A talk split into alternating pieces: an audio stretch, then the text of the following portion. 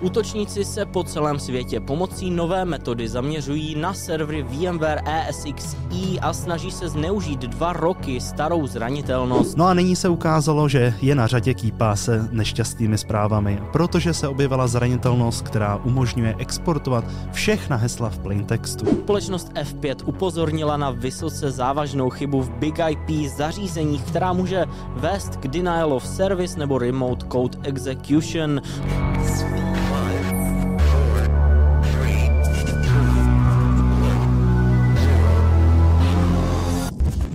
Hezký den, dámy a pánové. Mé jméno je Stanislav Novotný, se mnou je tu můj kolega Milan Habrsetl. Dobrý den. A my vás vítáme u další epizody Ale v Security Castu. Útočníci se po celém světě pomocí nové metody zaměřují na servery VMware ESXi a snaží se zneužít dva roky starou zranitelnost. Útočníci využívají také nový ransomware, který je pojmenovaný ESXi ARX a aktivně se zaměřuje na servery VMware ESXi, eh, které nejsou opraveny proti právě dva roky eh, staré Remote Code Execution zranitelnosti. Pro tuto zranitelnost eh, tedy existuje už záplata a to od 20 21. února roku 2021. Zranitelnost samotná je sledovaná jako CVE 2021 21974 a jedná se o heap overflow ve službě OpenSL.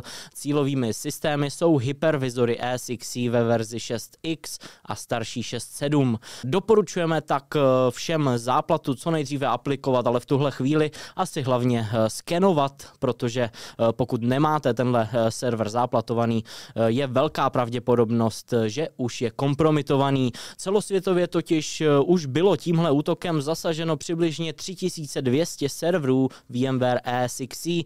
Podle Shodanu jsou nejvíce zasažené Francie, Německo, USA a Velká Británie. Zaregistrováno bylo asi eh, také přes 150 eh, peněženek, na které útočníci požadují zaslat výkupné. V tom, v tom dopisu o výkupném, které při tom útoku nechávají útočníci na eh, zařízeních, se však zdá, že ESXi ARX ransomware patří do nové rodiny ransomwareu. Eh, ten ransomware zašifruje soubory a vytvoří soubor.arx eh, pro každý zašifrovaný dokument, ale zatím tedy není jasné, zda útočníci data i odcizí, i když oni sami to tvrdí. Michael Gillespie z ID Ransomware v současné době tedy sleduje tento ransomware pod názvem ESXi ARX Výzkumník NS Somes vytvořil pro postižené eh, tímto ransomwarem průvodce, který může správcům umožnit obnovit eh, virtuální počítač a obnovit data zdarma. Eh, na serveru Bleeping Computer je také k dispozici speciální téma podpory ESXi ARX, kde lidé sdílejí své zkušenosti s tímto útokem a pomáhají s obnovou strojů. Eh, odkaz na článek, eh, který obsahuje třeba i bližší technické detaily, najdete v popisku videa. No a u VMwareu stále zůstáváme.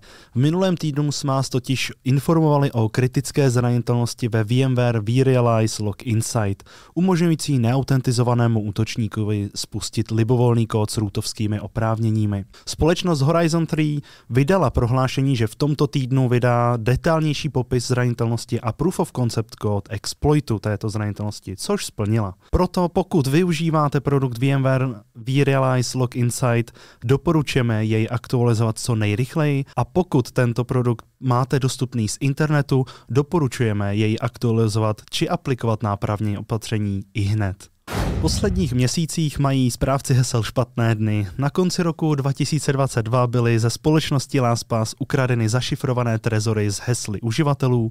Následně LifeLock oznámil úspěšné pokusy o získání přístupu do účtu některých jejich uživatelů pomocí credential stuffing útoků.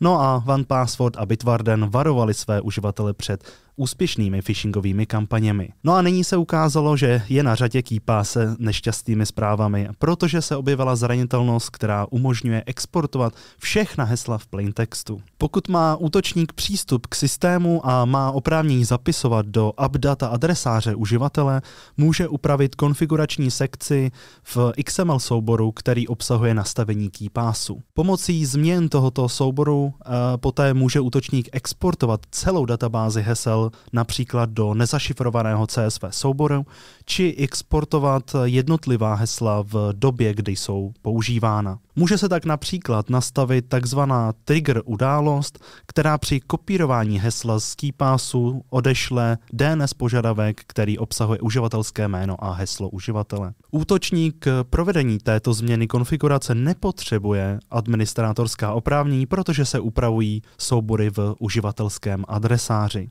Tato zranitelnost je označena identifikátorem CVE 2023 24055, ale probíhá diskuze, jestli se opravdu jedná o zranitelnost, protože funkcionalita exportu hesel ve správcích hesel je obvyklá a je očekávána od uživatelů. Společnost F5 upozornila na vysoce závažnou chybu v Big IP zařízeních, která může vést k denial of service nebo remote code execution. Problém je zakořeněn v rozhraních SOAP neboli Simple Object Access Protocol. iControla týká se verzí Big IP od 13.1.5 do 17.0.0. Zranitelnost formátovacího řetězce v protokolu iControl SOAP umožňuje tak útočníkovi schodit proces iControl SOAP CGI nebo spustit libovolný kód. Společnost F5 už problém opravila pomocí hotfixu a doporučuje uživatelům omezit přístup k rozhraní API iControl SOAP. Společnost Cisco vydala aktualizace opravující chybu CVE 2023 20076 v prostředí pro hostování aplikace Cisco IOX, která může autentizovanému vzdálenému útočníkovi umožnit spuštění libovolných příkazů jako root v základním hostitelském operačním systému.